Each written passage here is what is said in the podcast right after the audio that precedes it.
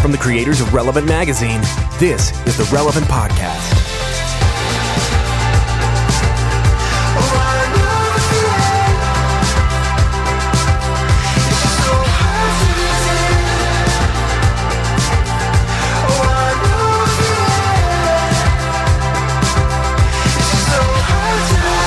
It's the week of Friday, September 30th, 2016. I am Jesse Carey, your interim host of the Relevant Podcast. Casey Uh, Kasem here with your top 40 coming at you. Cameron Strang is out today, hence me hosting and doing my professional announcer voice that Eddie thinks is just hilarious. Uh, here with me today in the Orlando studios is Eddie Big Cat Kaufholz. Hi, Jesse. Uh, joining us on the Skype line from Portland, Oregon, Joy Eggerichs Reed. Come on down. yeah, really, exactly. Dude, I'm just getting hyped, guys. I'm getting hyped. This is what this is what real pros do. Also in the studio is our illustrious producer Chandler Strang. Hello. And a special guest. This is a real treat. This is a real treat today, guys. A special guest also joining us on the Skype line is Science Mike McHargue. Good morning. It's a pleasure to be here. Drive Mike, time bananas. I, need, I need like one of those little honker things. I have a soundboard that has all my, my zoo morning crew stuff. It's mostly fart noises. That's exactly what it It's is. clown horns and fart noises. That's all you need. It's like in life, really. That was Yeah. that was your high school band. Clown noises, clown horns, and fart noises. when I was doing broadcasting classes in college, the one thing I learned is there's no such thing as dead air. If you have fart noises and clown horns at your disposal. But hold on, as a point of clarity, did you ever actually take broadcasting classes? Uh, I actually let, let- me let me uh, Yeah, okay. uh, tell us who's sponsoring the show, and I'll get to that because right. that's a that's an interesting yarn. You're going to want to hear me spin. Uh, our show today, we're very happy to have Blue Apron is back sponsoring the show today. I don't know about you guys, but I do not like making meals. Like I'm a terrible in the kitchen. You guys know my thoughts about preheating. I don't believe in it. So I want something. I want a a meal solution that's going to provide me something with quality ingredients that's also easy and fun to make. Enter Blue Apron. And I, I need to hop in here for a second because when you say quality ingredients, Jesse, I do get nervous about how you cook for yourself because it's basically just half defrosted hot pockets from a long, long time ago. And so the Without idea that. Blue and, Apron. and peach rings. Yes, yes. So the idea that Blue Apron would get some spinach in you is really, really good. Let, let me say this because Eddie, you make a fair enough point that for me, the bar for quality, quote unquote, ingredients is very low. But Right. Blue Apron, that bar is extremely high. They have established partners at 150 local farms, fisheries, and ranches across the United States because they know that not all ingredients are created equally. They're committed to fresh ingredients. They're also, all the seafood is sourced sustainably, the beef is raised humanely. They use regenerative farming practices. They also, Joy, you'll like this because you you brought a, a piece about food waste last time. They're committed to uh, eliminating or reducing food waste by shipping the exact amount of ingredients required for each recipe. Uh, for less than ten dollars a meal, Blue Apron deli- delivers seasonal recipes along with pre-proportioned ingredients to make delicious home cooked meals. Blue Apron knows that when you cook with incredible ingredients, you make incredible meals. Uh, it, can I give you a couple of the things that are shipping this month? If you order Blue Apron right now, Oh, I am uh, pretty Please do, hungry. please so do. I am pretty hungry right now, so just be careful what you say because I may just have to leave. there are a lot of these that they're so good that I these are these are so high in meals. I don't know how to pronounce a lot of these. Eggplant, chickpea, tagine with Islander pepper, tomato, and couscous. I'm amazed you were able to do couscous. Yeah. because you've never had that I, before, right? I think we actually talked about it on another podcast. That's why he knows. spicy chicken fur uh, chur fry with baby bok choy, Yeah. sesame ginger, Ooh, yeah. cucumber salad. These are incredible meals. And for right now, uh, you can get uh, this week, you get three meals free with free shipping by going to blueapron.com slash relevant. You'll love how good it feels and tastes to create incredible home cooked meals with Blue Apron. That's blueapron.com slash relevant. Blue Apron, a better way to cook. So be sure to support our sponsors. Check out Blue Apron. And uh, Eddie, real quick, your your question: Did I take broadcast uh, lessons in college? I feel like that ad read would answer your question. Yeah, Brenda. question answered. Watching you do an ad read and host the show is how I feel going to my daughter's gymnastics class and watching her finally figure out a cartwheel. Nobody's saying it's great, but gosh, if she's not trying so hard, and I'm so proud of her. like I can, I can. At any moment, at any moment, you could be witnessing like a horrific like ankle blowout. Yeah, like that would never happen to your daughter. You know, you know when you're watching youth sports that anything can happen. I, but I'm watching Joy listen to you, and I can just see her like smiling, and she just like gently puts her hand on her heart, like God bless him. You know what she's doing? she's God ordering bless- Blue Apron because that's she is. Jesse, great job. now, now, Mike. The last time we talked to you, it was a few weeks before your book, "Finding God in the Waves," released, and it has since come out. It's a huge hit. I read a, a, a piece that you wrote this week in on the in the Washington Post. Wow. Yeah, that's crazy, isn't it? Dude, you, you're everywhere right That's now, cool. man. Somebody tweeted me a picture of the Houston Chronicle, which apparently I'm in today, which was uh, Whoa. it's insane. I think we all because we had I, I I've read the book. Uh, I know uh, uh, you know a lot of people who uh, listen to the podcast are familiar with your writings and your work, but you know for for a lot of people that may this be, the first introduction to your story. Are you getting a lot of uh, uh, positive feedback about people who've been touched by the story itself? Dude, I've been overwhelmed because I kind of expected a little bit of controversy, even though I I worked to to tell my story very graciously and present my opinions with humility. Uh, both me and the publisher expected some pushback from both skeptics and from conservative Christians, and the feedback from kind of more progressive Christians, conservative Christians, and atheist agnostics have all been really encouraging. My favorite review on Amazon is a five star review from an atheist who says, I did not want to like this book, Wow. um, but it ended up being moving to me and helped me understand what Christians are talking about when they say they believe in God, that that doesn't necessarily mean they're foolish or defective people. It's just a different, for a li- different lens for viewing the world. So I have been beyond any wildest dream I had, the way the book has been received by people and the way people have told me that it started a path of, of healing or insight for them. Um, that, you know, I've been doing podcasts for a while, but there's something special about books. There's a, an intimacy involved with 288 pages of, of dialogue with someone. And, uh, it's, it's really been, can I use the word blessing? It's been a blessing in my life, the way people have encountered that work. That's awesome, man. Dude, that's and beautiful. I'm glad to hear that it's been received well from both sides because I know uh, all, all of us on here have at various points published not, not uh, you know something to the level of your book, but have published various things for Christian audiences. And there's a lot of times where I feel like uh, you know Christians are particularly there are some groups of Christians who are a little bit more sensitive and prone to making things controversial. But even though you're, you're saying some ideas that may be new and you know that some Christians may find controversial, you feel like even from that side, it, the the response has been pretty positive. Oh, I've gotten tons of emails, comments, ratings from people who say I, I, I deeply disagree with most of Mike's theology, but his love for people and Jesus is obvious. Yeah. And I appreciate the fact that he presents things as his opinion and not as facts that people should accept without scrutiny or skepticism. Because my, my book is meant to be a conversation starter, not a treatise. Hmm. And people are actually receiving that way. I mean, I, I got an email from a Pentecostal minister in Kansas who said that he was quoting the book from the pulpit, not because he agreed with my theology, but he wanted to inspire his congregation with what it looked like to love people well. And I, I was about to go on stage for a conference, and I, I had to wait a minute because I, I was just I was crying hmm. because I was so moved by by the fact that this guy who comes from such a different view of God than I do saw in me a common love for Christ and for the Christian tradition, and that is that is what I wanted to do with this book is help us understand the ways that our shared love for Christ should bring us together and not separate us. Well, well, Mike, we appreciate you you, you joining us uh, on the show today. We got we got a really fun one. Hot, hot show. We got we got a real hot show.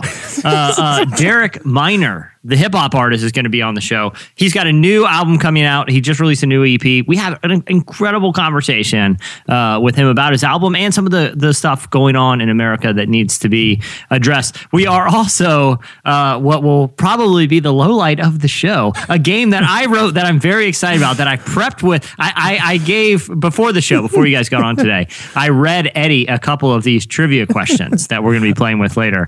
And Eddie, if you had to describe this game in one sentence, what would you say? That what what is the audience and Mike and Joy in for today? Uh, I guess I'll just need one word. Lunacy Yeah. is just fine. Good. Good. Good. Good kinda word. game. Wait, I was wheezing before the show when you were when you were reading, and I was like trying to fin- like finish up an email and get like a little Slack message into my IJM team, and I just kind of kept wheezing because it was so fun. Oh yeah, so so so we, we got a lot of uh, fun stuff coming on. But first, it's our look back at what happened in the worlds of entertainment and and culture.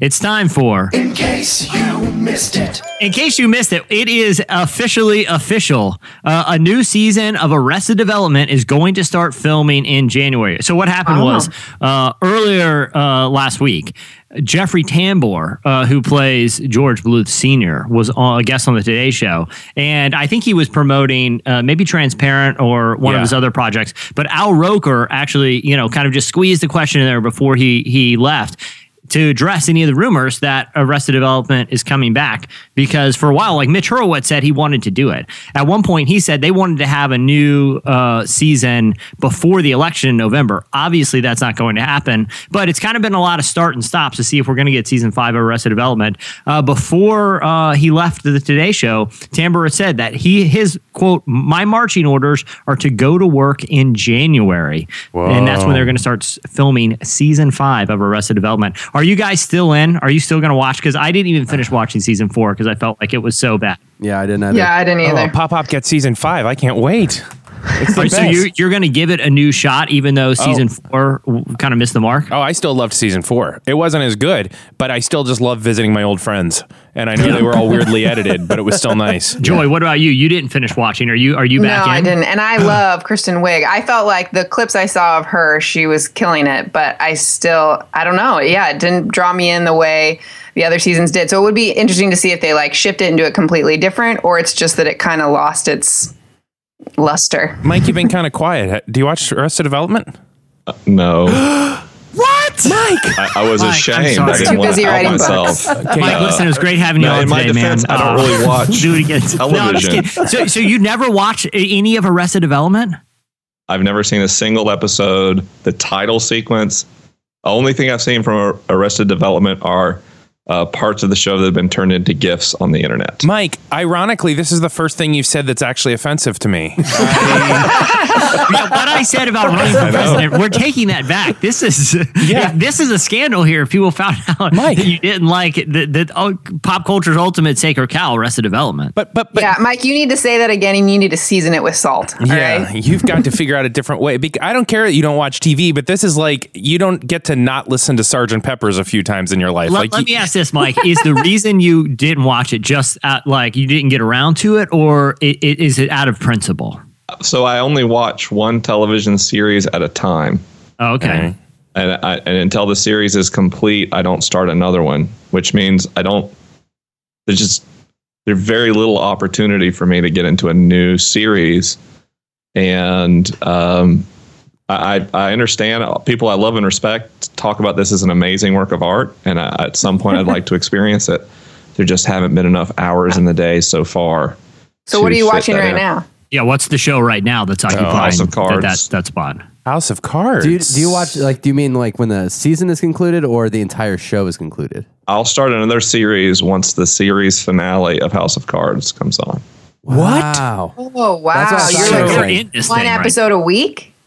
Not even that. No, I, t- I tend to like watch when House of Cards a new season comes out. I watch it in three or four days, Yeah. and then I don't watch any more series until the next season of House of Cards comes out. That's what I thought you were saying. So you'll finish all of House of Cards. You will close out the show, then you will decide to pick up a new franchise.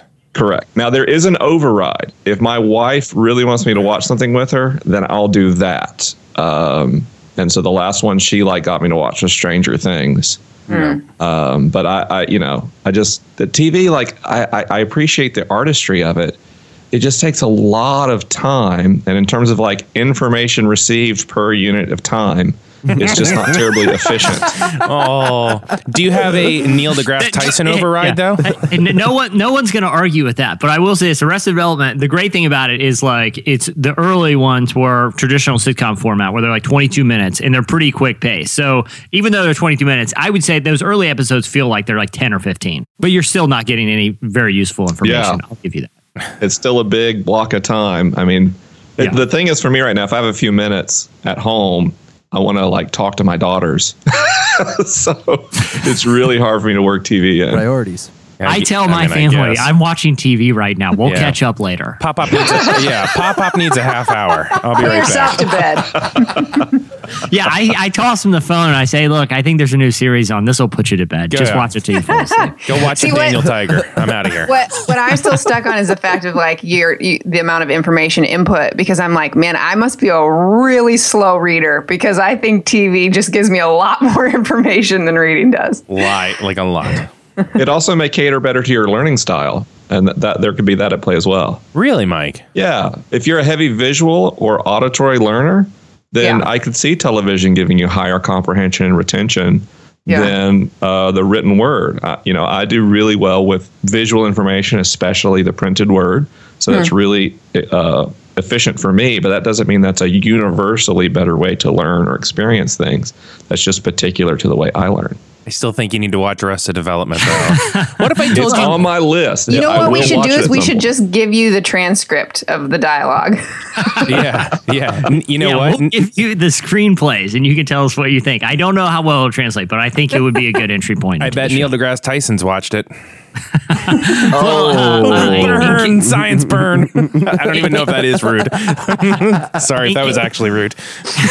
in case you missed it, our good friend Justin Bieber. I, did you guys see? I don't know if you saw this No. video. Oh, Yeah, that he saw was it. he was on the his Purpose tour, which is his global world tour, supporting his new uh, uh, uh, his new Fire album that's out. Just it's just banger after banger on that thing. Purpose, guys, check it out. Uh, he played on the Purpose tour.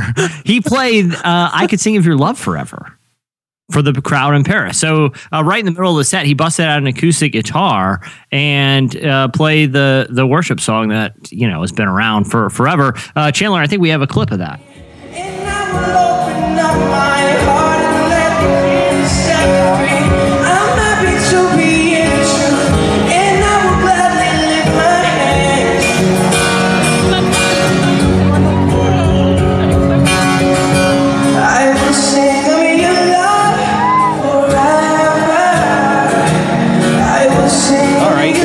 Want to bury the lead on this, but he is wearing a pair of sweatpants in that video with his own tour name on it. Dude, those those sweatpants are a high dollar item right now, man. But That's like that's like Mike wearing a T-shirt to his own speaking engagement that says "Finding God in the Waves." Dude, those are those are Jerry Lorenzo designed threads, man. Eddie, Eddie, are, or no, not Eddie. Jesse, are you wearing a pair of those sweatpants right now? Is that what we're getting at? I, am hosting the podcast, aren't I? I don't have a problem with sweatpants. The problem is wearing your own brand. Like I don't own a relevant shirt, even though there's boxes of them right behind us. But I feel like if I'm walking around wearing a shirt that says like "Hello, hello" on it, people are just gonna think like, "Oh, what a turkey." Yeah, but when you're at the level, I think this is what Jesse was saying. When you're at the level of Bieber, like they've done the math, and if he wears them, they sell. Yeah. So a what you're ton saying is. I'm not a big deal. yeah. Well, I, I'm, I'm not. I'm just saying. You, I don't you think any and, of us are and Bieber Bieber are a little far off in your in your cultural and fashion influence. And like I said, those those are Jerry Lorenzo designed th- sweats, man. He it, okay. Forget that that the name of his tour is on his sweatpant leg. Okay, I'm just glad he's making it acceptable to wear sweatpants in a setting like that. Yeah, I agree. Yeah. Like I feel like sweatpants have have long been like the most shameful article of clothing that you can wear. Yeah. like, Like, it like basically giving says up embodied into fabric. right, right. When you wear sweatpants, you're saying two things. One is either I don't care. Two, I have the flu. and I'm walking to Walgreens right now to get sick medicine. That's why I'm out in public. Yeah, and Oh, yes, wow. it's a meatball stain on the leg, and no, I don't care. But But Bieber is making it acceptable to wear them. I feel like I feel like you know he's up there singing worship song in in sweats, Eddie. I feel like he gets more credit for that, man. I got- Because now now it's cool for you to wear sweats wherever, and then the most comfortable item you could possibly wear. Well, I will. I will note that. I also uh, really like that he was playing that. I think he was playing that in a pretty high key. Yeah, it was a and I- few few steps too high for him. yeah, yeah. And the, but I, you know, there are worship leaders that are like, actually, why don't you drop a capo two on that and start on D sus? uh, I think that's going to help you out just in terms of dropping that key down to a reasonable place. It's it's not the actually the original recording, but it's all right. You got the. Eddie, Eddie let, let me ask you this real quick, man, because I know you I know you dabble on the old six strings, and, and you, you're you're a world class noodler there.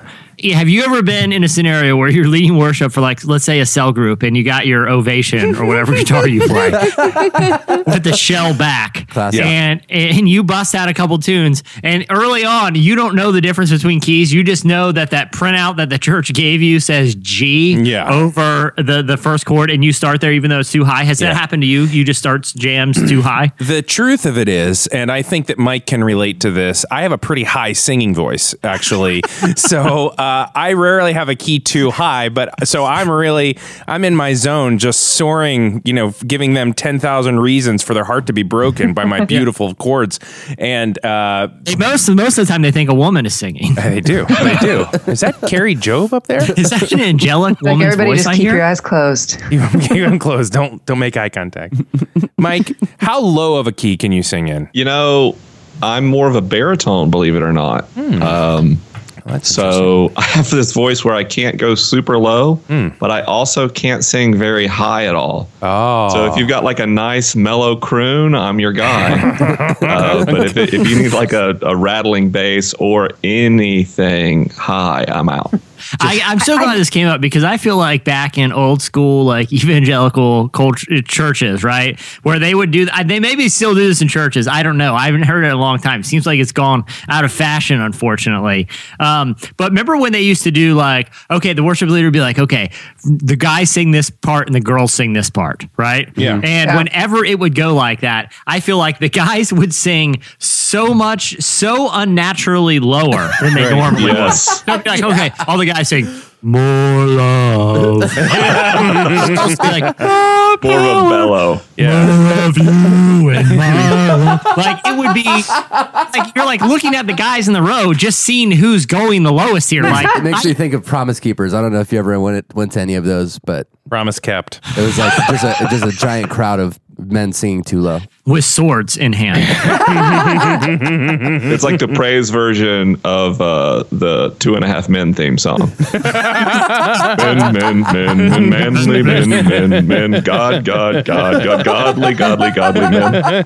Hey, you're going pretty low there. Well done. Yeah, that was impressive. I feel like you It's have a bigger croon. range than you how I would roll. have. No, I feel like that's the. I feel like it happens more at church than singing along to the radio or anything else. I feel like it's like a trick, a nasty trick of worship songwriters.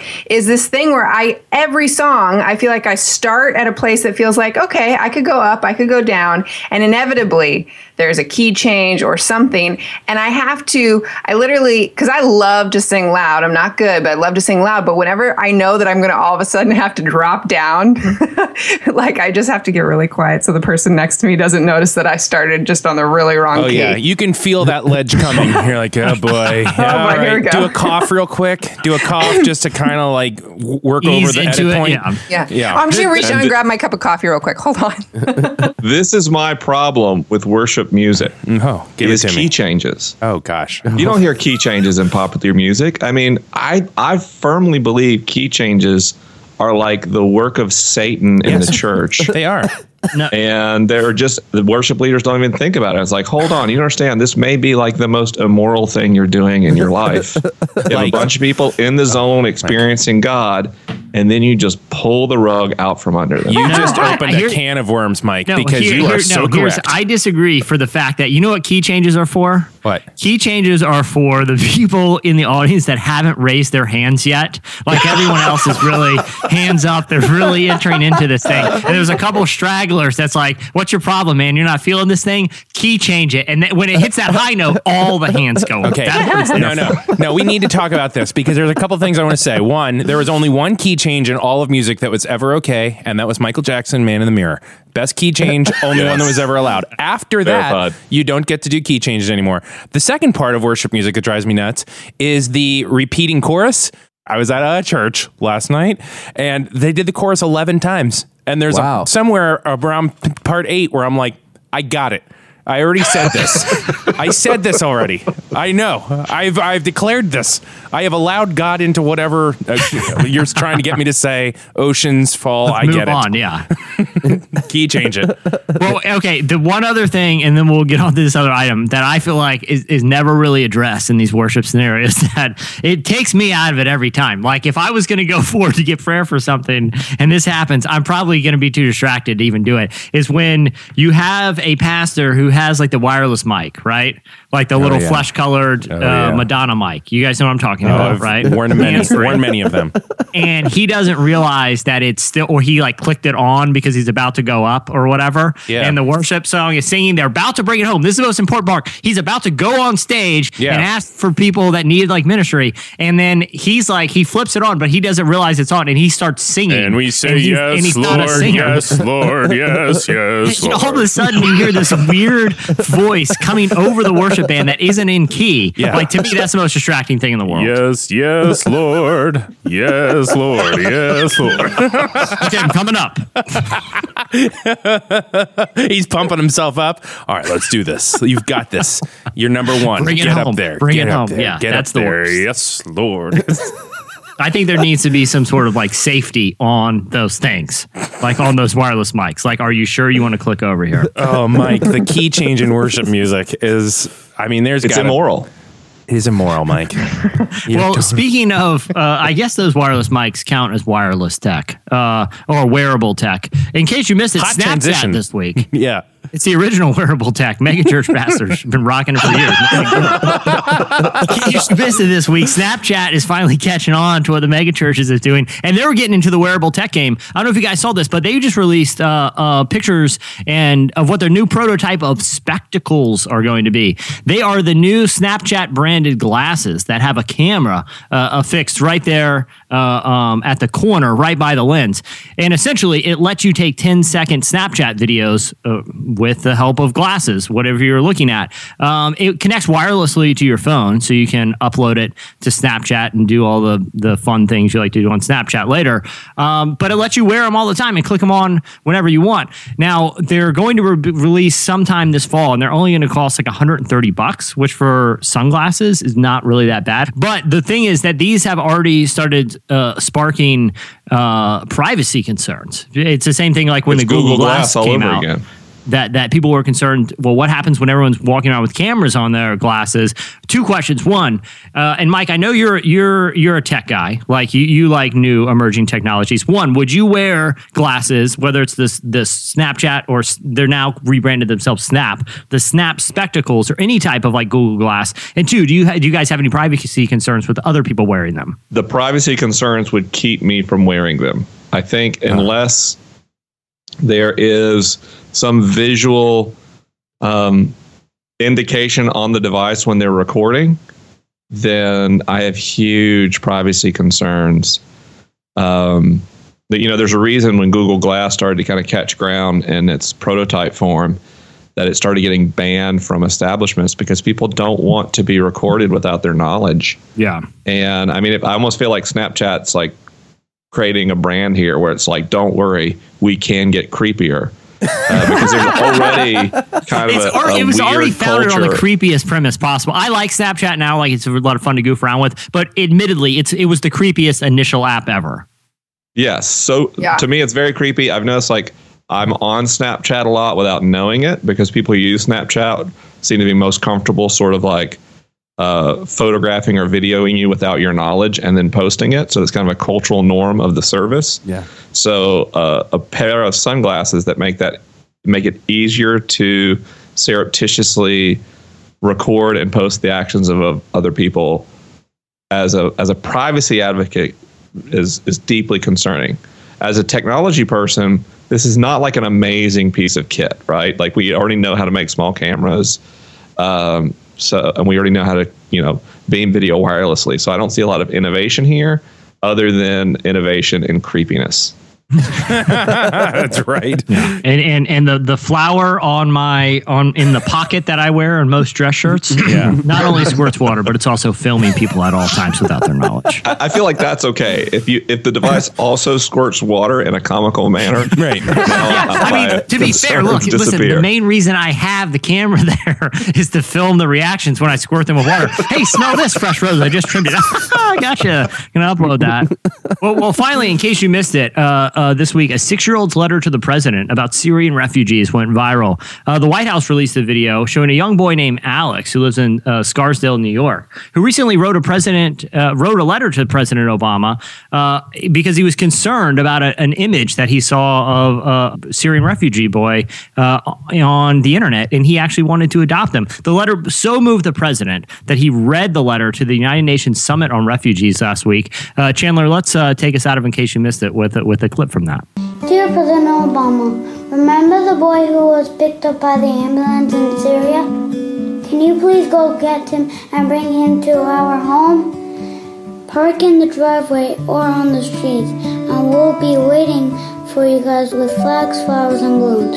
We will give him a family, and he will be our brother. Catherine, my little sister, will be collecting butterflies and fireflies for him. In my school, I have a friend from Syria, Omar, and I will introduce him to Omar, and we can all play together. We can invite him to birthday parties, and he will teach us another language. Since he won't bring toys and doesn't have toys, Catherine will share her big blue strawberry white bunny, and I will share my bike, and I will teach him how to ride it. I will teach. I will teach him addition and subtraction. Those are the words of a six year old boy. He teaches us a lot. The, the humanity that a young child can display who hasn't learned to be cynical or suspicious or fearful of other people because of where they're from or how they look or how they pray. We can all learn from Alex. Alex, six years old. Oh my gosh. I know. That is the best video on the internet this week. If you want to share that with your friends, it's on relevantmagazine.com. It's also on the White House's Facebook page. So that will do it this week for In Case You Missed It. Next up, Slices.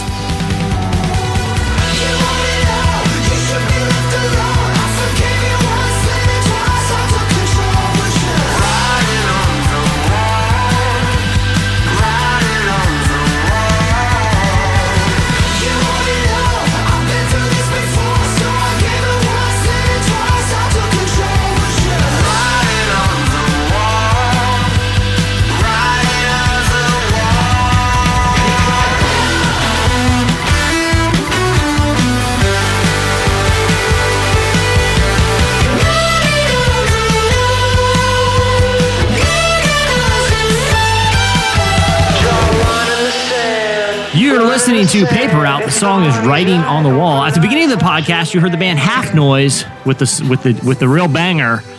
Oh, the feeling. That's what the kids are saying, Eddie. I, I hear you giggling. I love Half Noise. He wore Half Noise sweatpants when he wrote that too. So- I saw the video. All right, Eddie. Why don't you why don't you kick us off with uh, slices, man? I feel like I can get this entire slice out just by reading the headline, but I will give some details. But essentially, knowing that mostly that Joy was going to be on the show today, but also Science Mike, um, I wanted to bring out the slice.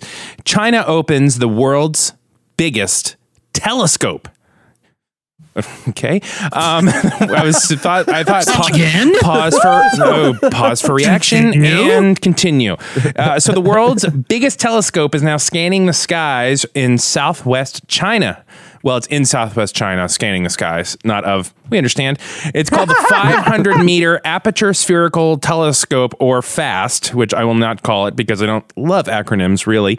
Um, but it takes. It was the biggest. Uh, there was Real one. quick, do you think they reverse engineer that? They're like, hey, listen, we got to call this this tele- a giant telescope. I mean, it's kind of cool, I guess, but let's call it fast. We just need to come up with it. Do you think that was a reverse engineer? Yeah, uh, that's almost certain. Do you think that the whole idea of building the world's tel- fastest telescope, because like the president of China was like, dude, I got an idea, a telescope called FAST. Figure out why we're doing this. It's got to be 500 meters exactly. It's got- not because of the physics, but because of the marketing acronym. Uh, right. Because that's right. Figure This- out, scientists. we already bought Fast Telescope, which was really redundant, but we still needed to own it. Like I'm just, we've already done this, so now go build a Listen. telescope. Listen, the president already went on GoDaddy last night and bought Yeah, So we have our marching orders. Just figure it out. Five years later, the slice continuity. Um, this takes the place of the telescope that is still in Puerto Rico, which was a mere 300 meters. Which I mean, I mean, I, is, did they call that slow now? Am I right, guys? Gosh, this uh, 4,500, actually, it's 4,450 panel telescope will detect radio waves emitted from distant galaxies as well as possible extraterrestrial life. Um, and the discoveries have already begun. It detected a pulsar from over 1,351 light years away. You know, it was crazy to me. Besides all of that, uh, it cost $180 million, which for some reason doesn't seem like what it would cost. I feel like it would cost a lot more. I was expecting well into like the 500 million, but Yeah, well, okay, real quick before. Like I, I don't I haven't done the math on it, but Yeah. when I was a kid, I really wanted like a telescope from like my room or Yeah, whatever. yeah. you know, and like you go online, you, you would get them in your Sears catalog or whatever you make your Christmas list when you're a kid, and that thing's like five hundred bucks. So you're telling me one that I could put in my bedroom is five hundred, but they made the world's largest for 180 million. The math didn't add up here, Eddie. yeah, there's something. This is what I'm saying. So you're not telling me this is just like a couple thousand of those taped together. Like this is something all new.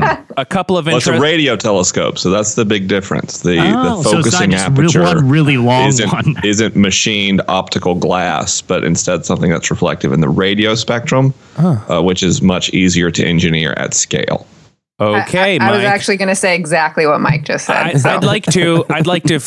Right, right. This is why I brought this slice for you, I be, Joy. can I be honest? That doesn't sound as fun because I can't like look in my buddy's house uh, at night and send flashlight signals. Okay, listen. Let me give a true. let me give a few points, both pros and cons to this thing, and then I have some questions. Uh, the first is uh, it's going to take four years to calibrate this thing, which- Wow. which, I don't understand. Um, the second thing is it displaced nine thousand people, which seems like a pretty rough time for those nine thousand people. Yeah, it, uh, they displaced an estimated nine thousand villagers in order to build this huge thing because it's not just a telescope. They're trying to make the telescope pay for itself because they've opened up a whole visitor center and viewing complex that you can go and look at the telescope. Because I was like, oh. I've got to see this thing in my lifetime until I realized I can't imagine the 9,000 people were just, you know, gently re, uh, r- you know, relocated. Maybe they were. Um, but it'll be used by SETI, the SETI Institute, which is the um, which is the organization that looks for extraterrestrial life. And uh, it's basically just going to find us the aliens we've been looking for. Mike, my first question, you already started to talk about it, but what is a radio telescope, and what what is it? What does that data come in as, and how do I how do I input that in my head? Mike, I'll let you take this question. Okay. I'll try. If Yeah, I miss Jo- anything, Joy, you just you just let me know what I I'm what here I for you. So we've got to remember that we think of light as visible light, which obviously is what our eyes see. So we're very familiar with it. We have our own, basically, optical telescopes in our skulls right now, right? So Yeah. we're really familiar with a really narrow band of light in a particular frequency range. Hmm. But light exists in spectrum above and below the light that we see. And the wavelength of light affects its properties, especially in terms of what generates that light and what that light can pass through. So, for example, when you sit in your car with the windows up, in visible light, your car windows are transparent and the doors are opaque. But in ultraviolet light, both the doors and the windows are opaque. So if you're wearing a pair of ultraviolet goggles, you wouldn't be able to see through car windows. Hmm. On the other hand, radio waves pass readily through both glass and your car doors.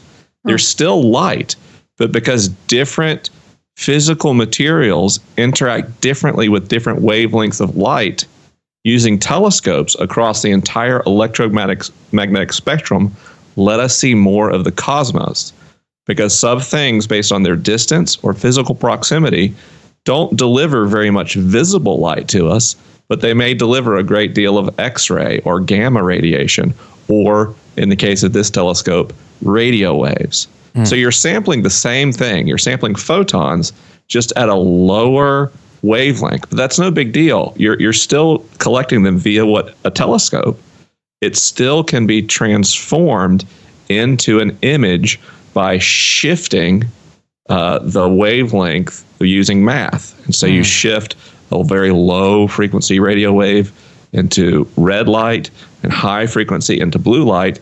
And now you can create false color images from a radio telescope. Um, so it doesn't mean that we can't get images from it, but the images aren't of typically as much value as the underlying data, as Eddie alluded to.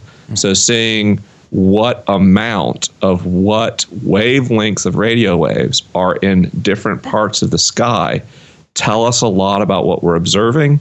Uh, and, and the great thing about the aperture, the tremendous aperture of this dish, is we can see, for example, planets that are farther away or darker than we could see in visible light.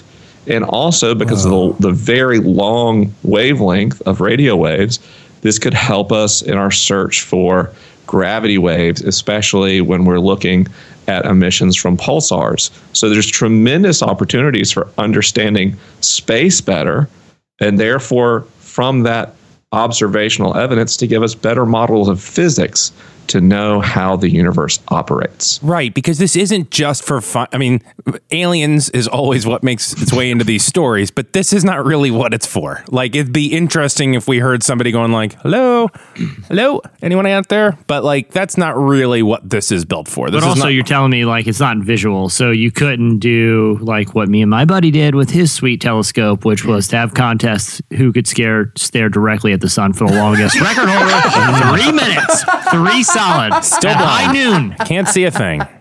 So the, Directly the, in it. the safety person in me has to say right now, under no circumstances, Yeah. should anyone point a telescope at the sun, Okay. you would have instant eye damage. Yeah, yeah. And even if you didn't point, even if you didn't look in the telescope, the sun would destroy your telescope because you're focusing Even- let me so much add one radiation. caveat to that, Mike. Unless your buddy dares you, you want to show him. You want to show him how cool you We are. do You wanna have, impress like, 12-year-olds You wanna impress- listening to You're this new in show. the neighborhood. You want to impress them. That's I can just imagine it. right now, like it's like it, you know, you would do less damage to your eye with a pretty powerful laser than a decent Well, sized th- telescope aimed at Hey, the that sun. doesn't scare me because I've shot plenty. I've looked directly into plenty of lasers and not worried about. it. Jesse has eyes that look like my like basset hound Bo's eyes. They're just like old, weird, old cataracty eyes. Yeah, instant cataracts. All right, uh, Joy, what do you got for us? Oh man. All right. Well, Oh. based on what we just learned from Science Mike, I got to say, uh, you know, if people, if expectations One were hey, key changes, This. One time I put a laser into a microscope and it was sweet.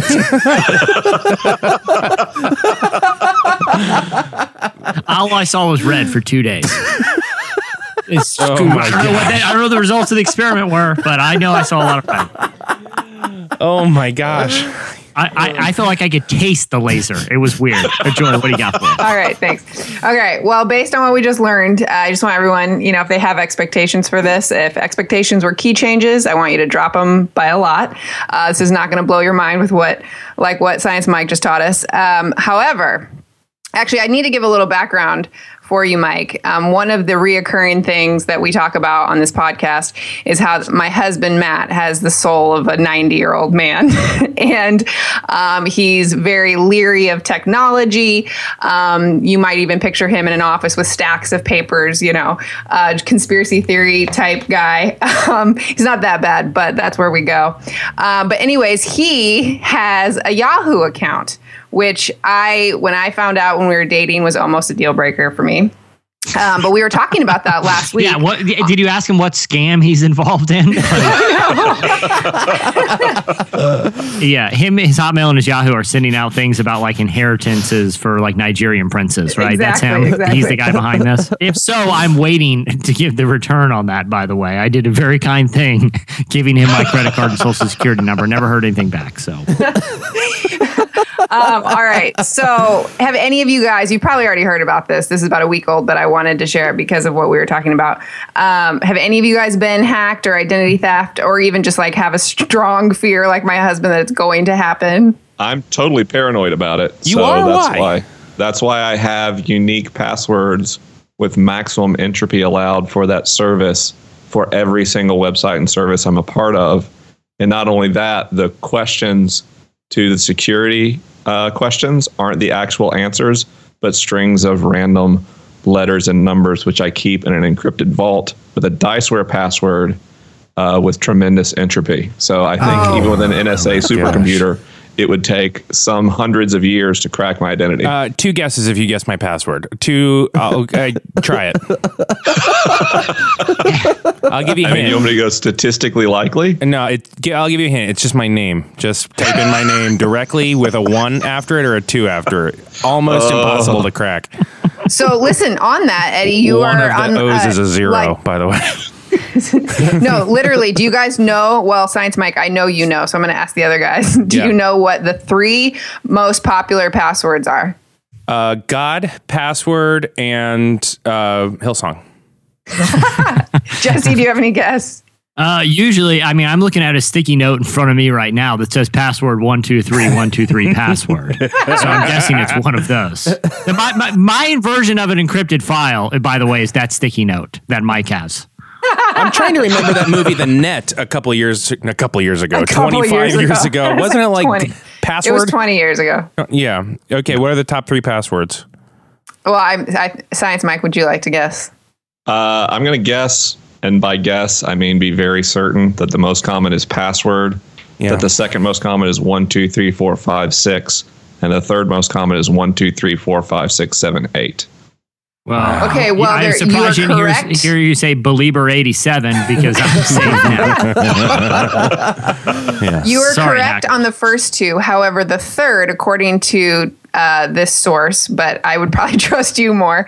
Um, the third one is QWERTY, which I hadn't heard of, but it's Q W E R T Y, which is the top uh, five. we, we all know, Joy. Six. Everybody, Oh, okay. everyone knows. Just by I the didn't way. know that. I, I know. it's okay. That was it's all right, all right. Yeah. Well, so my slice is most interesting to me. But anyways, we make fun of we make fun of my husband. However, um, it came out last week that uh, Yahoo confirmed that at least 500 million user accounts uh, were stolen in 2014. That someone hacked in and got. They didn't get bank account information, but they did get people's um, you know address and different things like that.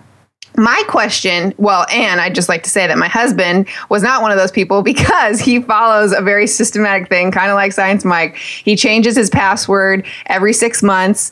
And he, I asked him what he does. He has like a category of words that he picks from. Then he changes certain uh, letters into numbers. And then he always adds numbers and some type of character at the end. So if you want to learn. Well, now he's gonna how- get hacked. Yeah. What? Giving away You just gave away- Basically, Yeah, just yeah, gave away exactly. his password. Yeah. No, you won't know the categories, and he changes it all the time. So he, I think that's a pretty standard. I mean, I feel like Mike just told us what he does, and it's and it works. But anyways, um, my question though, and maybe you guys will know, how come they if this happened in 2014 and it affected 500 million users, Yeah. how come we didn't know until 2016? Almost, Yeah, you know? I think that's the question like the Federal Trade Commission is going to be asking Yahoo pretty soon. Yeah. People don't always know when they're hacked until the data goes online because when hacks are done well, they're done slowly, and they're done Okay. without raising any suspicion that someone's inside the system. Yeah, Mike. Gotcha. Um, okay. So a, a lot of times it's not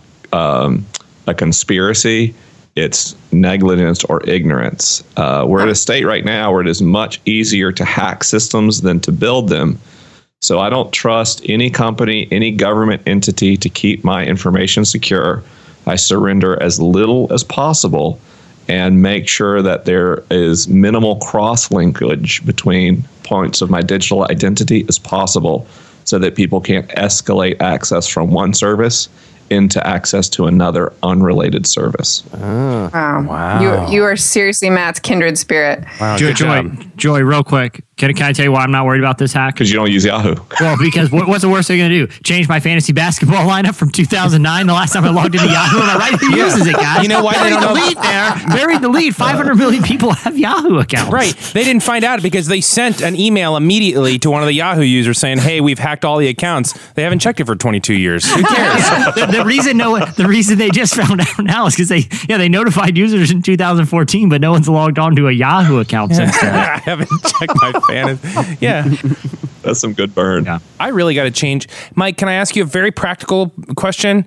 Like, You bet. if you have all of these crazy intense passwords, how do you like when you got to log into your How do you remember that? uh, into your whatever account that you haven't logged into in a couple months, but every once in a while you need to? How do you at all recall or get that information in a way that's secure? Because that's my I use an app called 1Password, uh, whose encryption methodology is published on their website and evaluated by security researchers.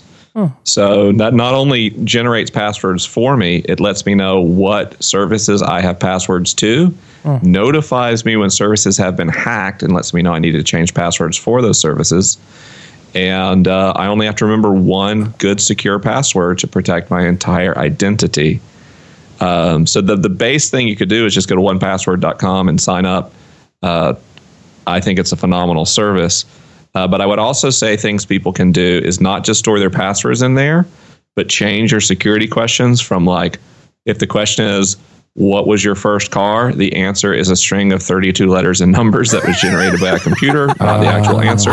And the other thing you can do is when you do a recovery email address, Yeah. instead of just offering your email address, I actually create a new email address for every service. Uh, but if you don't want to be that uh, paranoid and resource intensive, with Gmail, you can add a plus sign to an email address and make a unique email address per service. So if someone types your email address and tries to recover it, they don't get an email to recover the service unless they also know what you had after the plus sign. And it makes it much more difficult for people to get access to for your bank account, Venmo, other services that can incur real financial harm. Dude, So you're telling me that my security question should not be "What is your first car?" I shouldn't put "Sweet Mustang" for everyone. You're telling me that's a bad idea. I put Sweet Mustang there. is actually pretty, uh, as security questions go, other than saying it on the relevant podcast, adding that descriptor makes it less likely that someone can discern that information from a public record search. But the thing is, I have I had a sweet Mustang, and I like to post pictures of me driving at 16 to Facebook, so people would see immediately his first car was clearly a sweet Mustang. It's my profile picture on all my social platforms. Hey, so, Jess, before we move on from this, can I ask Joy like two follow up questions? yeah. Yes. Okay, Joy, what was your grandmother's maiden name? Mike Mike brought a slice for us today. Mike, what do you got, oh. man? I did bring a slice. Believe it or not, my slice is about Brangelina. So Oh. I bring the telescope slice and you bring the Brangelina slice. Although I did bring my piece uh, from a little bit of a different context because it has to do with evolutionary biology and human psychology and why we're obsessed with this couple's relationship that none of us know anything about, by the way, or have any standing to make moral decisions about how they should feel toward each other or who's right.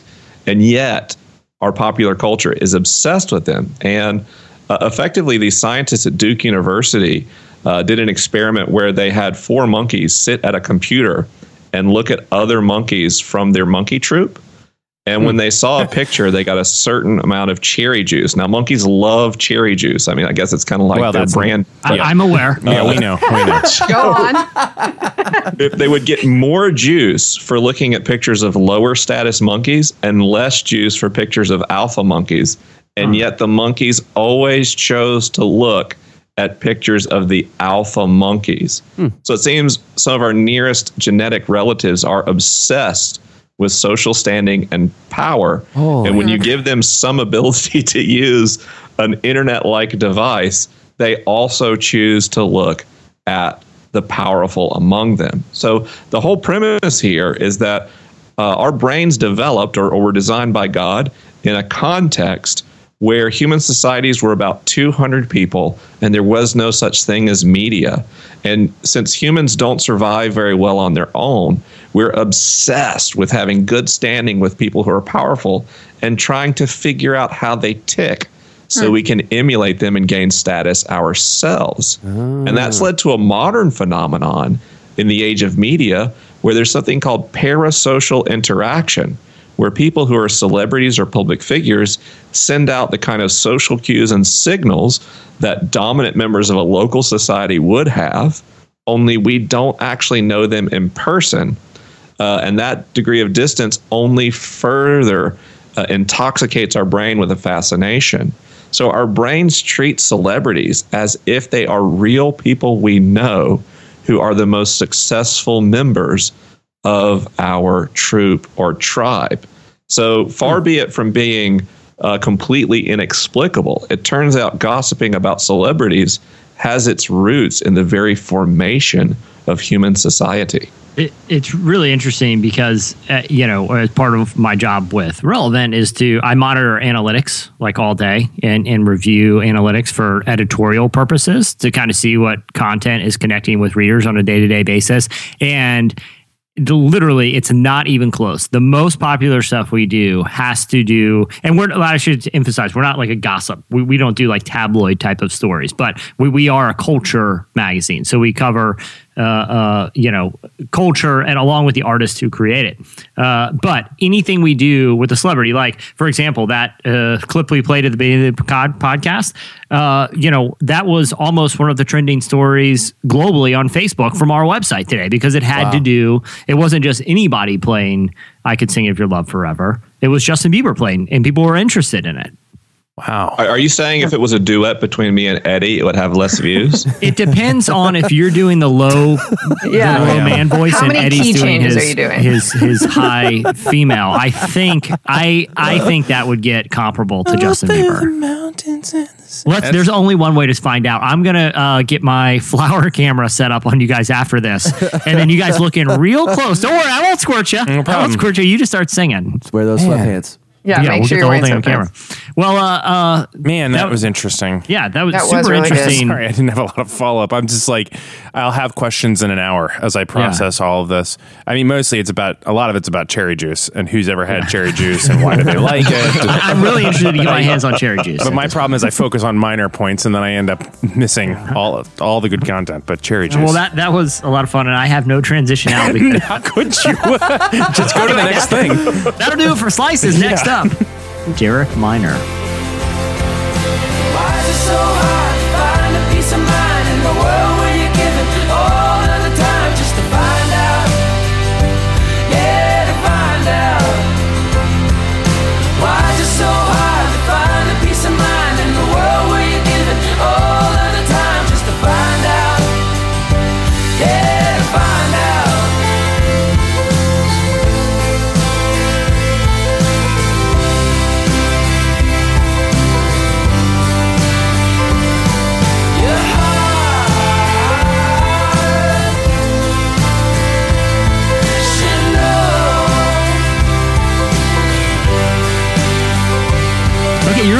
To The Head and the Heart. The song is called Take a Walk. Well, Derek Minor is a hip hop artist, a producer, and has released music with the influential hip hop collectives RMG and the 116 Clique. He's known for thoughtful lyrics about spirituality and innovative beat making, and he's just released a new EP called 1014.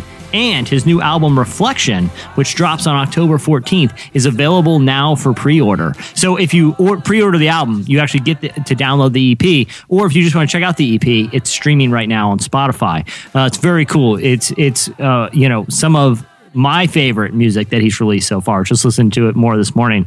Well, recently, our editorial director, Aaron Hanberry, recently got to sit down with Derek to talk about the album, the themes of some of his lyrics, and why it's so important for Christian to engage in some of the major social issues that are gripping the country right now. Here is Derek Minor. Looking for. The history's deleted like I'm looking at things I ain't supposed to. The old me is gone, I buried it next to the beast that I murdered. You want the same thing? Yes, I would urge it. I don't concur with ideas opposite of my purpose. And you shouldn't either. Time to be you now. Time to be you. They say we will fail, now they eating them words like it's alphabet Last soup year when we talked to you, um, Enjoy. you had just released I Empire. only be me, Now you got a new EP out. in. I don't fit in. So what? What? Oh, man, let's talk about that from for just a minute. Ten fourteen. What is that? Man, so uh, So I, saw- I saw it and thought, and I'm looking in Apple Music for Mhm. through music, and I saw the 1014, and I moved on past it because I was like, in my head, I filled in like 2014. I was like, no, I'm looking for a 2016 release. right, right, That's what I landed right, on. right. Nah, so uh, I have an album coming out on October 14th Mm-hmm. called Reflection.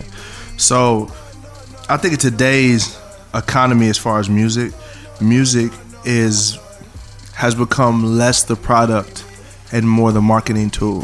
Hmm. So I had I had a great idea. I was like, what if like, I have all these records? I, I probably record 50 to 100 records a year Really? like produce, record that many records. So I'm just constantly working. I was like, man, what would it look like if we took a project and used that to promote the album? You know, so I really want to drop this record. I, re- I recorded it, I produced it, recorded it, did the whole thing in two weeks, Mm. and just was like, yo, I want the album is gonna be pretty.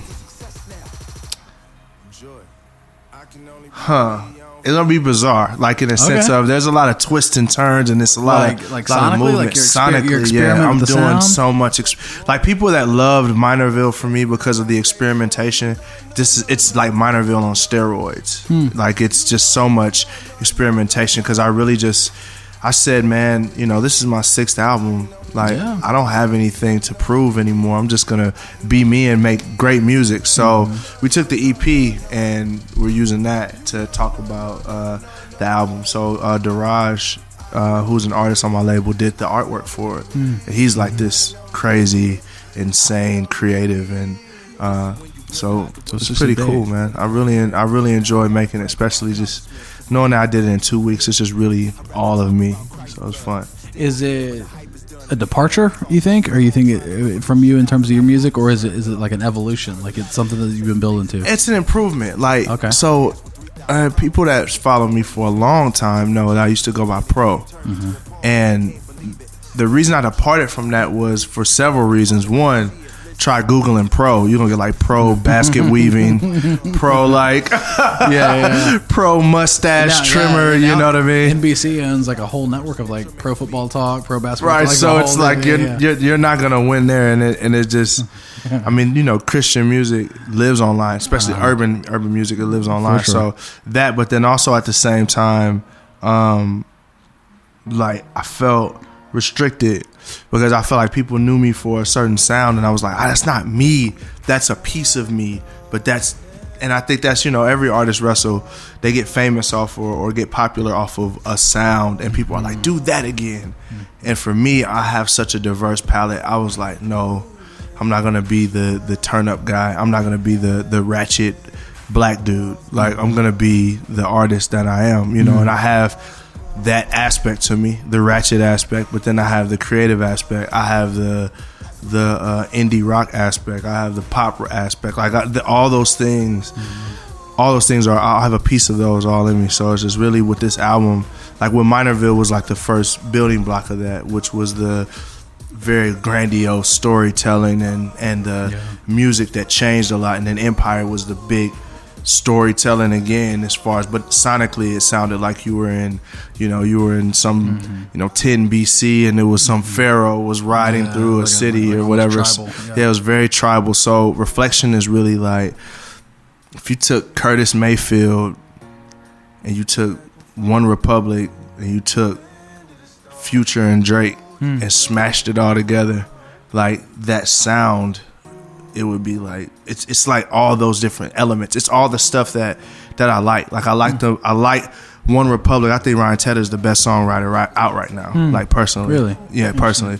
Curtis Mayfield is one of the best songwriters ever, Mm-hmm. and then I just love the melodic aspects of some of the turn up stuff of today. So Uh-huh. it's really kind of taking that and putting that together and making that work. So tell me this: so you're you're a Christian, and your your songs, at least heretofore, have um, what do I say, they're like content centric, right? Absolutely. You're talking about important stuff, Sure. and part of part of the act of doing that is connecting with an audience. Yeah. 'Cause Even and this is why I mean you know this better than anybody, but this is why like. Uh, and I don't know that this is true anymore. It's probably evolving. Mhm. But a couple of years ago, I think probably Christian hip hop artists, and I know what we all think about that term, but for Mhm. lack of a better term, Sure. probably had a bigger white following Yeah. than hip hop in general would. You know what I mean? And so you've got these guys who were connecting with a message more th- more so than with a with a music identity. Mhm. Um, all that to say, when you approach something new and you're wanting to create and uh, innovate, innovate and all that stuff, in what sense are you thinking about the message of your music?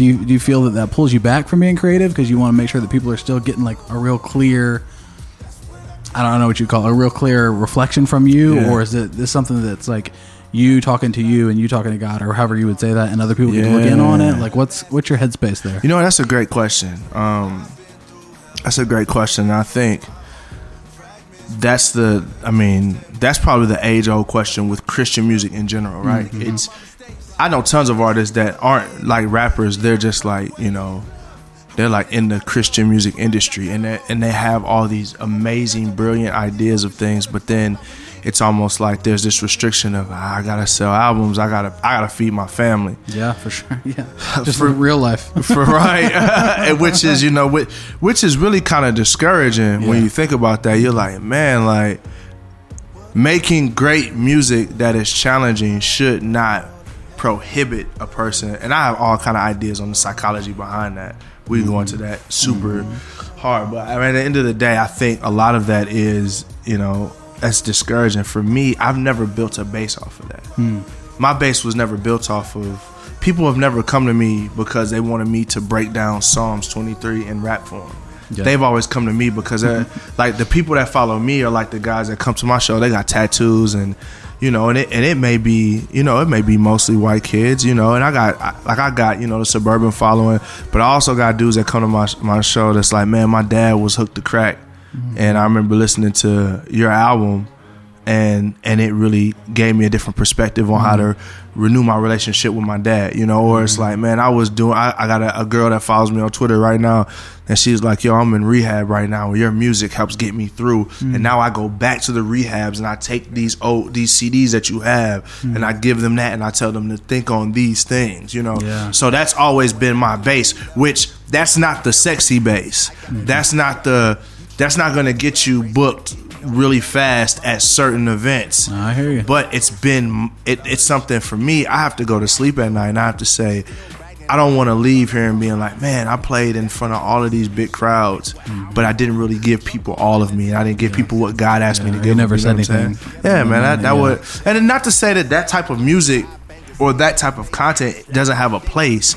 It's just for me, that's not how I grew up. That's not it, like so. If I were to do it, you know, if I were to do that, and that was to be the totality of what I do, what I do, then it would be it would be fake. It would be me reaching and trying. Now, but I, I love a good worship song. I love you know if you and if you go through my catalog, you're gonna see songs from. I got a song on Redemption called God. I got songs on. I got a song on this album called uh, Things Fall Apart, which is a is a song that's that's very vertical, but. I've never cut my teeth on vertical music. It's always been the horizontal people music, you know. So I've asked this question a couple times of, of some different guys. Uh, Is is racial tension high in America right now, or is it just more public, and so we kind of know that it's higher? It, it feels higher, I guess. It's higher for white people. Hmm. that's what it is. It's Mm-hmm. for us. That's the funny Hmm. thing. Like you know, you rewind not too long ago with the. Uh, I did a um, interview with Boost, uh, Boost in uh, St. Louis, Mhm. and you know it was right during the Alton Sterling, Philando Castile, Oh, the Okay, Dallas yeah. thing. You know they, you know they wanted to get my take on it, and you know, I saw uh, Deanna. Uh, I saw uh, the lady at uh, Momentum, and she was like, "No one else is talking about it Mhm. anymore." And in my mind, I'm like, "Yeah, no one isn't." But for us, America's still the same. Now, there's been some dope progress now. Yeah. Uh, I've seen that people are open to having a conversation, Mhm. but it's just new to white people, man. I mean, Yeah. the idea of that's people wonder why black people are so angry, like Mhm. angry at the police or they don't trust the police. Mhm. It's because for years upon years upon years we've been we felt discriminated against, and I mean these cases that are happening, this isn't new. It's just new to everyone else, and now it's documented s- before. Social media is uh, making it more of a u- like a ubiquitous experience. The thing is, this is just what's made it to the news. Mhm. You know. Excuse me. No, please. It's it's one of them things where black people have been saying we're being killed, we're being killed, we're being killed. Stop killing us, stop hurting us. And from the outside, we've seen our white brothers and sisters say, look at those thugs. Mhm. They're warring against the police. And it's like, well, some people are just thugs and gangsters. Yeah. But some people are just like, dog. Some people are just like, it's so tense, Mhm. you know, where you got cops that that are crooked. And the thing is, a lot of cops are great, but there are crooked cops. The Yeah. issue is not the fact that there's good and bad people. It's mm-hmm. what happens to the bad people when they're caught. Mm-hmm. And before 2012, technology wouldn't allow us to be caught. Mm-hmm. Wouldn't allow stuff to be caught. So, you know, in the hood, someone would say, "Ah, man, you know, the cop shot so and so. He had his hands up." And then the police reporter come out and say, "Well, the facts are this." Yeah. And who you gonna trust? You gonna trust the police, or you gonna trust a, a poor black dude word Like some- versus the police? It's never gonna. man. You're never gonna trust the poor black dude because they're just protecting their own, is what people would think. You know. But now what's happening is we're getting it on camera, and guess what? People still aren't getting convicted. Mhm. They're still like. Wait for the fact. That's why when I wrote this song free, I was like, they say wait for the facts. Like I can't believe my eyes. Where does this? Where does the discussion? And, I guess I have in mind particularly the, the police issue. Yeah. What what do we do? What like what a Christian? Where, where is that as a Christian discussion? Is this something that?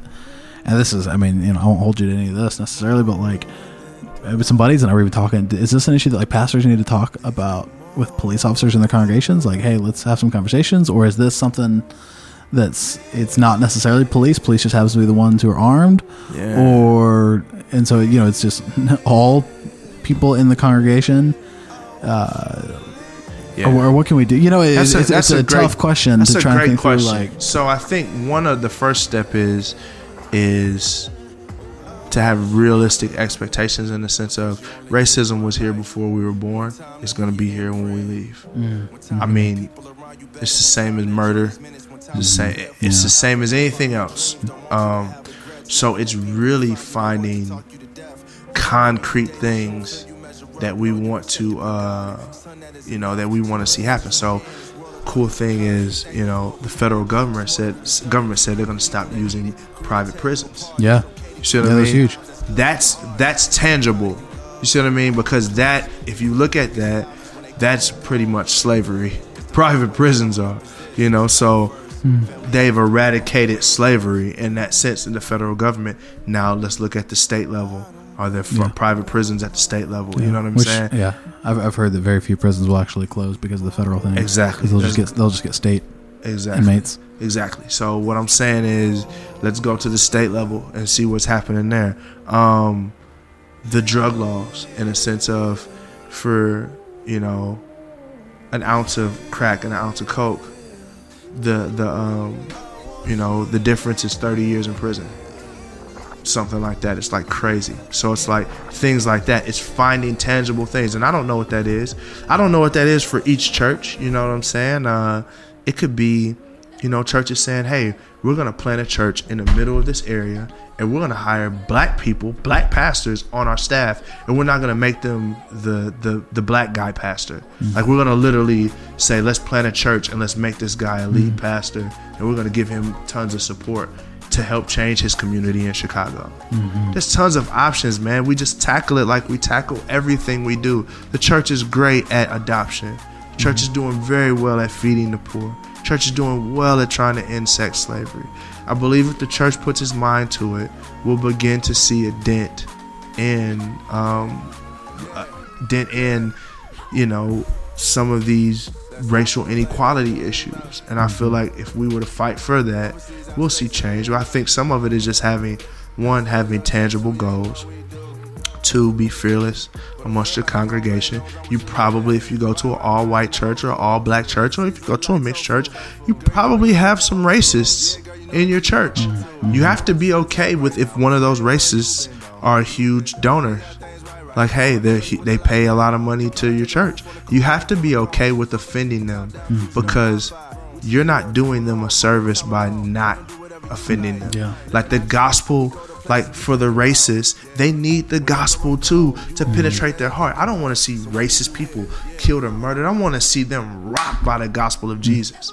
To where they say man one day man i just i didn't like anyone that didn't look like me but today God has rocked my heart and my soul, and I love everyone, and I don't know everything, but I'm fighting for the cause. I want to see those types of testimonies.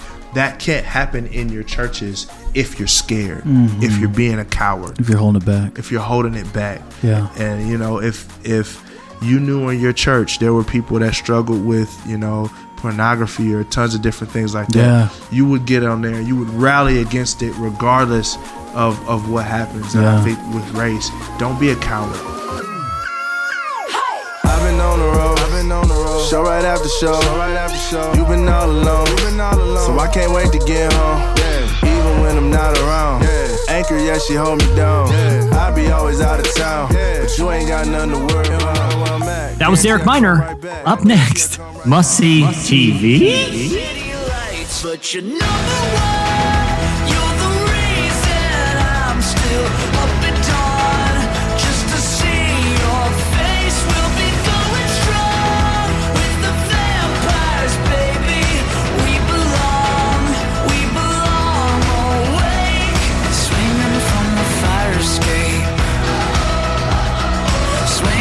You're listening to Andrew McMahon in the Wilderness. The song is Fire Escape, and what a banger that is, huh, Chandler? yeah. yeah, as you guys know, the fall TV season is upon us. And I know, Mike, you're still catching up on House of Cards, but you're going to want to watch some of these new shows that are coming Yeah, out. Mike just finished Different Strokes. Now he's on to House of Cards.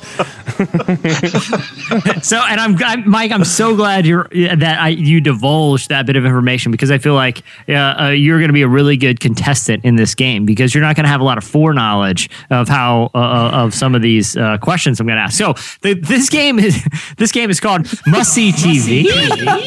so one thing one thing that you may know about the the new fall TV lineup is there's a lot of the old school trope of weird sci-fi twist in shows that don't need them otherwise. Like there's a lot of unnecessary science fiction happening in sitcoms and in dramas. Like there's some about time travel. The Good Place, which is the guy Michael Schur, his new comedy uh, uh, starring Kristen Bell, takes place in in like the supernatural realm in heaven. So it got me thinking about all of the the shows that I love from the 90s and and past sitcoms that had completely implausible premises that they were passing off as plausible for the sake of sitcom comedy. So, what I want to do for this game, what's once again called Must See TV? Question mark. Let that sit down. That's a really strong emphasized inflection there at the Yeah, end. it's, it's Quite audio impressive. medium. I just want to make sure they get the question mark there. Uh, so That's what, like a keychain via slide. so, so Joy is going to be playing against Science Mike, and here's how it's going to work. I'm going to read the title and the premise of a TV show. You have to tell me if it's an actual TV show that has existed or one that I just made up myself. And if any TV executives are listening, you're welcome to take any of the ones that I uh, invented here and make them. I would love to see them. Are we clear on the rules? This is going to be great. Eddie, Eddie, would you mind being the scorekeeper? No problem, buddy. Okay. Who, Joy or Mike? Who who would like to go first? I'm going to let you guys decide amongst yourselves. Mike, you can go first. What an interesting experiment. Okay. I mean, I was going to say you could go first. So You know, we're at an impasse. It's Uh-oh. games chip. It's well, games only Joy got the cherry juice. Mike, Yeah. you get to go first. There we All right, go. Mike. This show is called Baby Talk. A baby who, for reasons that are never made clear, can talk like a full grown ag- adult and is voiced by Tony Danza and fathered by Scott Baio. He goes on some mildly comical adventures with his family. The show is called Baby Talk. Baby I'm going to assume that's real because they would be trying to play off the popularity of Look Who's Talking. You are correct. It was actually a spinoff of Look Who's Talking. And they I go. think that's the show that they used the baby to for the Quiznos baby later. And maybe that explains why Quiznos is no longer around. I've never heard of it, but I was just making an inference based on popular culture. Yeah, can I just interject something here? I Yeah. love these games that Jesse comes up up with, but when you actually have me playing against a literal genius, this is not fair. I feel like the playing field's a little level. He says he didn't watch TV, but though he My knew a TV intelligence reference is there. wildly overstated in the media. but But through reasonable deduction in these beakers I have with my Bunsen burner, I figured out that yes, it was Yeah. in fact a show. yeah, Mike's got like Erlenmeyer flasks bubbling next to him and stuff going on, and you're just figuring it out. All right, you, Joy, you are in a lab coat right now, Joy's right? eating a McDonald's sandwich and trying to get her morning going. Joy, you can get it right back in. I feel like I feel like you you'll know. This one is called Nighttime. And it's a, it's with a K. It's with a K, not an N. Not- Night. yeah, Okay. nighttime. Here's the premise. After a night of partying, two fun loving frat brothers stumble upon a time portal and are transferred back to medieval times. Brock and Dave must use their Phi Beta Alpha, alpha party skills to survive as knights and find a way back home. Nighttime. Oh my goodness. I feel like this so could be something that's real and also something Jesse could come up with. This is the genius of the game. I know. Um, I'm going to say it is not. You are correct. I made that up, and I'd actually I've got I've got a full pilot written in case. You I know. I feel like Brock is someone that you're friends with. I just know it. Okay. All right, all right, Mike. This show is called My Brother the Rock Star. Fred Savage starred in this short lived comedy about the younger of three brothers who finds a magical electric guitar, enabling him to do incredible solos that help him out of funny scenarios every single week. My Brother the Rock Star. Sounds incredibly plausible, but I, I, I don't think it existed. You're correct. I made that up. Again, I have a full pay, I have a full pilot written. Hey, and that was tricky with your little short lived. That actually made me feel Oh, like see what I'm doing was. there. Yeah, this yeah, is yeah, you're good. this- You're good. This is this, there's no gimmies in this. Right, this one's called Me and the Chimp. I'm sorry. This one is called Me and the Chimp. A dentist and his family ad- re- adopt a retired NASA chimp named Buttons, who constantly gets him into trouble with the neighbors because of his shenanigans. Me and the Chimp. Oh, that his name is Buttons. I'm gonna say, oh, I feel like that, if that was real, I would have watched it, but uh, I also was sheltered, so I'm gonna say it was real. it was real. Oh, I would have missed that. all, right, all right, how about this one, Mike? Chimp of the Class, another chimpanzee based comedy. A family adopts an ex circus chimp and, for reasons that are never made clear, enroll him in a local high school where he engages in various teen adventures and dramas. the amount of uncertainty I have here based on the last answer being real and the way networks try to emulate each other in a desperate attempt for ratings and ad revenue. Combined with the fact that I feel like as a as a primate enthusiast, if I missed two chimp shows in the 80s, I question who I am as a per- person. Um, I have not been keeping score, but I'm pretty sure this is a pretty important question Yeah, for you to get right. important. Yeah, two and two. I'm gonna go. That's fake.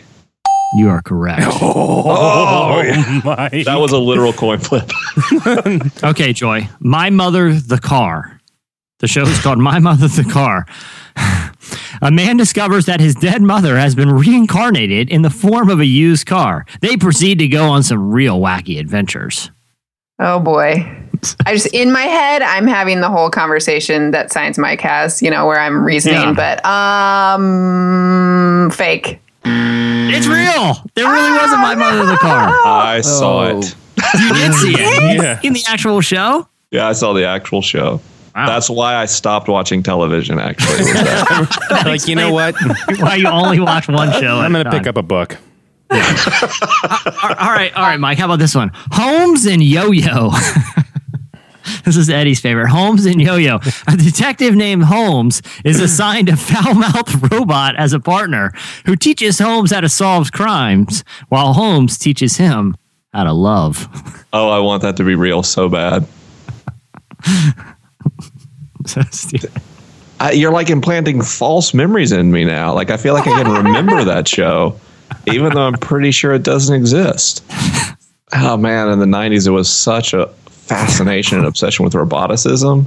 Yeah. Oh yeah, like that uh, that uh, If- if- Nintendo if- robot. If this is a fake, you have done a masterful job integrating cultural norms into this false narrative. Now remember, the, the the robot's name is Yo-Yo and teaches him how to love.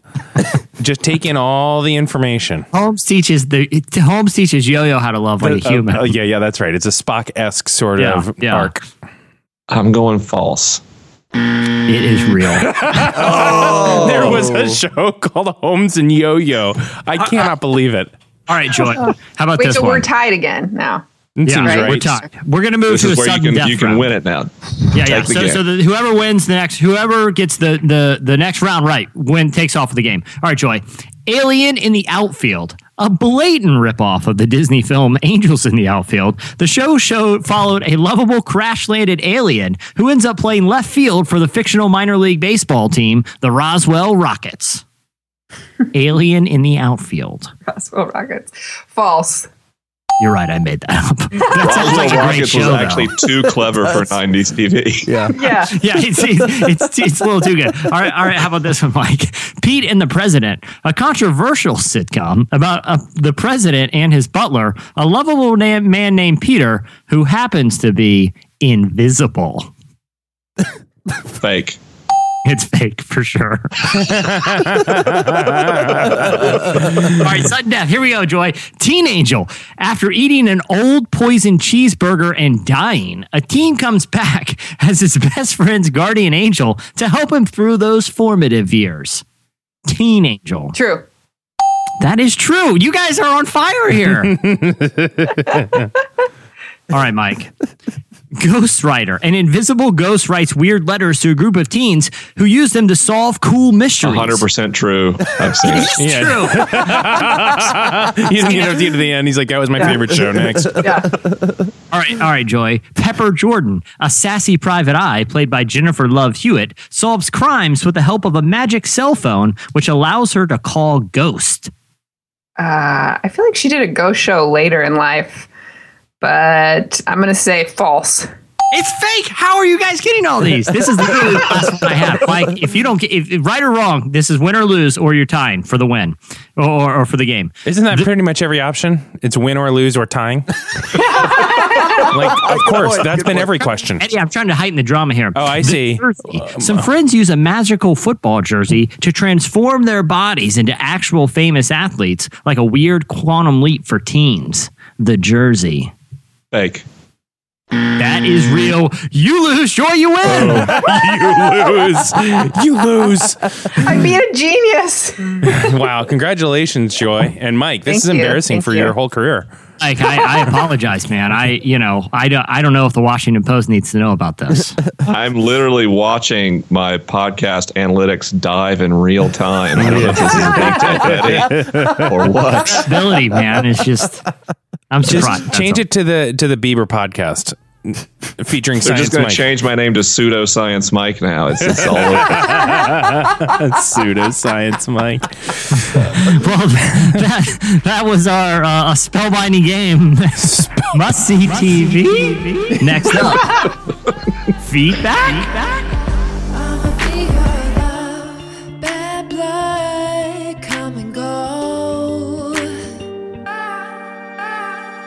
Hello, relevant podcast listener. My name is Oliver Crisp. If you're interested in more resources to cultivate a deeply formed spiritual life, visit Fuller Studio. This free website houses podcasts, videos, stories, and other resources on such topics as reconciling race, Muslim Christian dialogue, and psychology and faith, with such features as an exclusive film of Bono and Eugene Peterson discussing the Psalms, all available for you to use freely for any purpose. Explore now at fuller.edu slash studio. That's fuller.edu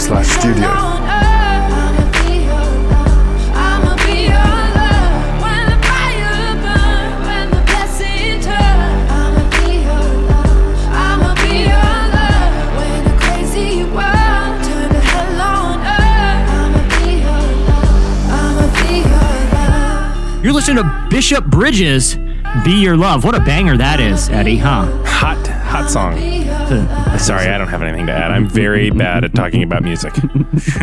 well, last week we asked you what are stories of something you've done to to uh, go viral. We talked about uh, the our Nickelback challenge, which is still somehow uh, has legs and got a, a little uh, shout out on NPR's Wait Wait Don't Tell Me last week. Um, and one of our listeners actually flew a drone through a Starbucks drive-through, ended up on the local news. So we asked you write us in, tell us what are the things that you've done that have gone viral. Uh, you wrote us at relevantmagazine.com and told us here are a few of our favorites.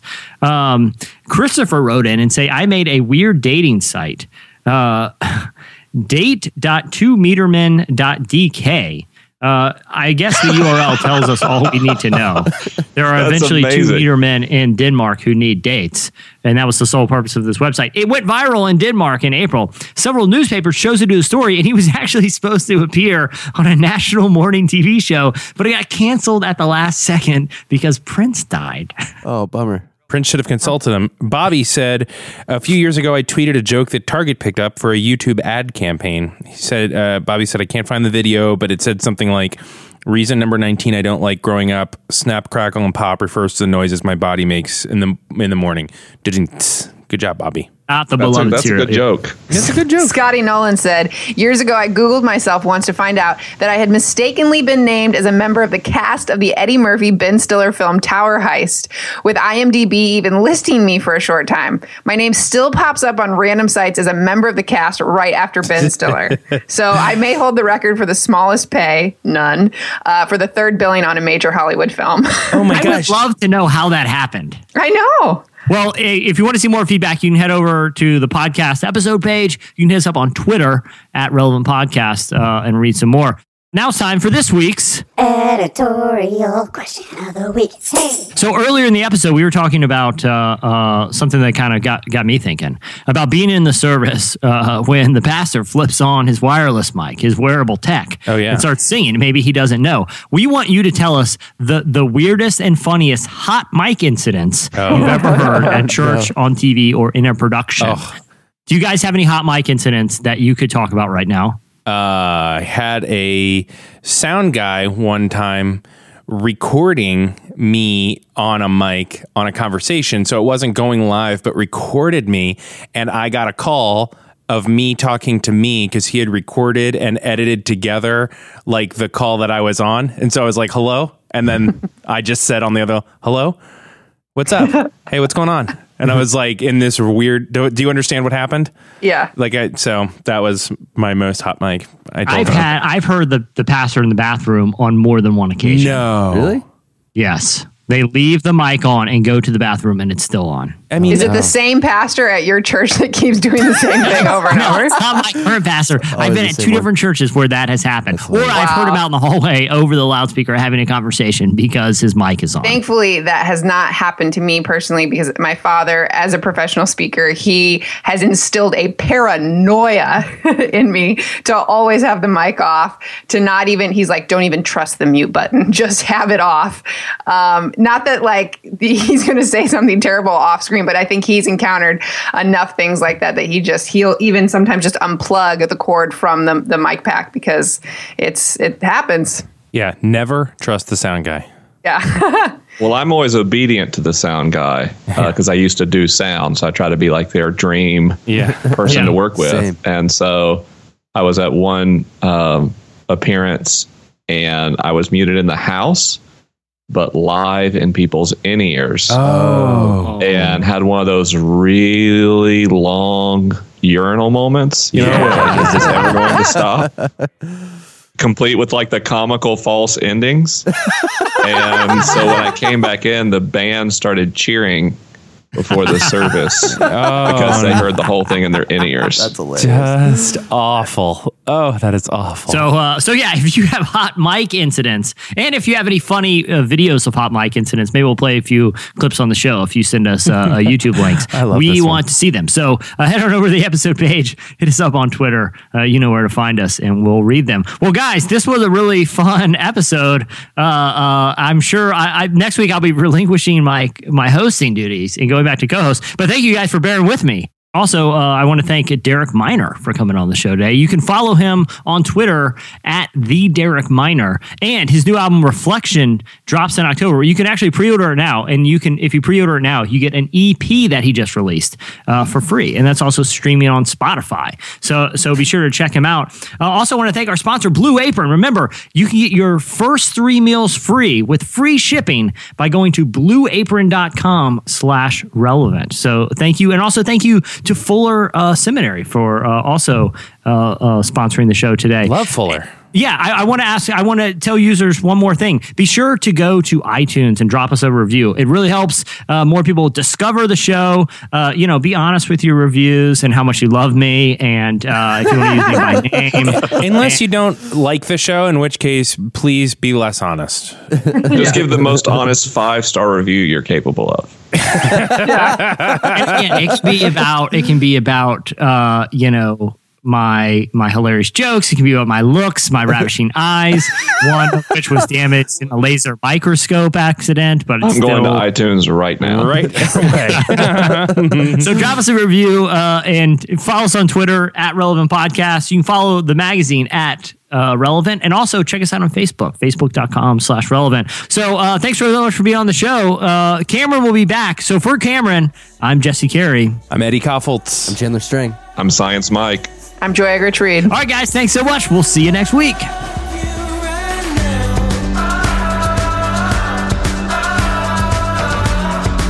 Thanks for listening to the Relevant Podcast. Connect with us on Twitter at Relevant Podcast and get bonus material from this episode and more at the podcast section on relevantmagazine.com.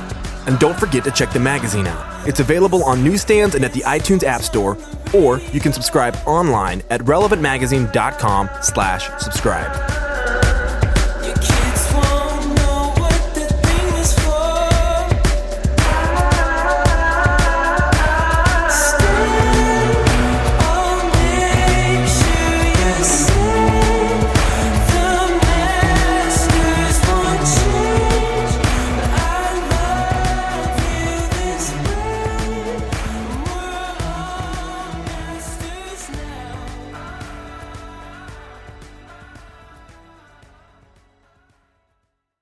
Hey, I'll say this. One time I put a laser into a microscope and it was sweet. All I saw was red for two days.